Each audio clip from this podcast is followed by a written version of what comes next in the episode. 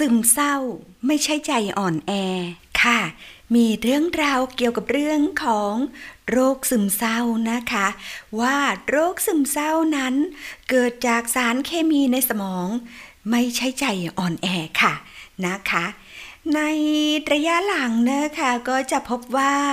เรามักจะเห็นข่าวการฆ่าตัวตายซึ่งมีส่วนเกี่ยวโยงกับโรคซึมเศร้า อย่างต่อเนื่องเลยทีเดียวนะคะ อย่างเช่นจากข้อมูลของ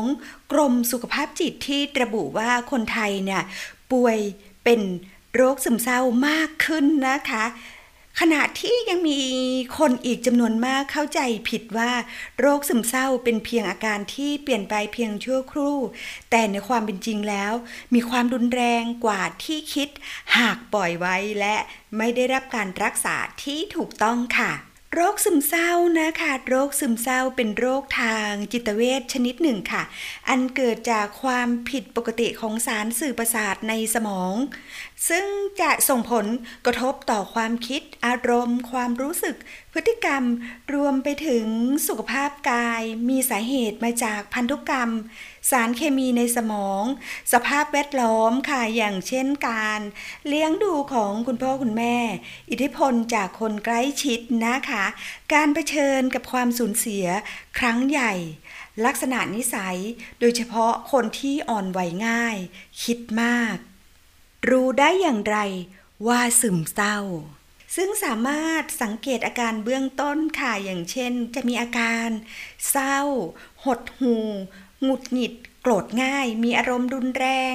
เบื่อง่าย หมดความสนใจในการทำกิจกรรมที่เคยชอบมาก ๆ นอนไม่หลับค่ะ หรือหลับหลับตื่นตื่นหลับมากเกินไป เบื่ออาหารหรือกินมากเกินไป เหนื่อยง่าย ไม่ค่อยมีแรง ไม่มีพลัง ไม่อยากลุกขึ้นมาทำอะไรเลย รู้สึกว่าตัวเองไร้ค่า ไม่มั่นใจในตัวเอง โทษตัวเองมีความคิดทำร้ายตัวเอง อยากฆ่าตัวตาย หากมีอาการดังกล่าวอยู่เกือบตลอดเวลานะคะ เป็นเวลาติดต่อกันไม่ต่ำกว่า 14 วัน ถือว่ามีความเสี่ยงสูงที่จะเป็นโรคซึมเศร้า ควรรีบพบแพทย์โดยด่วนค่ะ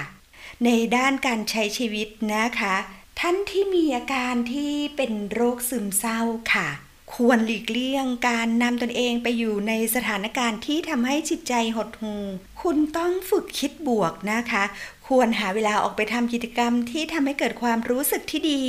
สนุกสนานทำให้รู้สึกมั่นใจและมีคุณค่าค่ะ ได้ใช้เวลาร่วมกับคนอื่นๆ มากกว่าที่จะอยู่คนเดียวนะคะ จะทำอย่างไร เมื่อคนใกล้ตัวมีอาการซึมเศร้า หากมีคนรู้จัก หรือคนใกล้ตัวที่มีอาการของโรคซึมเศร้านะคะ ควรรีบพาไปพบแพทย์เพื่อรับการรักษาที่เหมาะสม และให้รับประทานยาตามที่แพทย์สั่งนะคะ ระวังค่ะระวังเรื่องการใช้คำพูดที่บั่นทอน ซ้ำเติม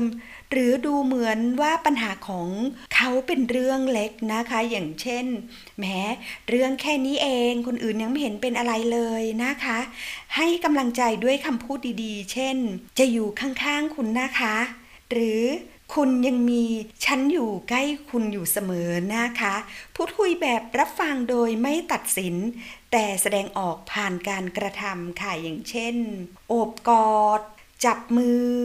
ให้ความรู้สึกดีๆ นะคะ จะเห็นได้ว่าโรคซึมเศร้านะเป็นโรคทางจิตเวชที่เกิดจากความผิดปกติของสารเคมีในสมอง ไม่ใช่ความอ่อนแอทางด้านจิตใจของผู้ป่วยแต่อย่างใด และไม่ใช่โรคประหลาดนะคะ โรคนี้เป็นได้ก็สามารถรักษาให้หายได้เช่นกันค่ะ ดังนั้นนะคะ ผู้ป่วยต้องไม่กลัวที่จะเข้ารับการรักษา เพราะยิ่งรักษาเร็วเท่าไหร่ อาการก็จะยิ่งดีขึ้นเร็วเท่านั้นค่ะ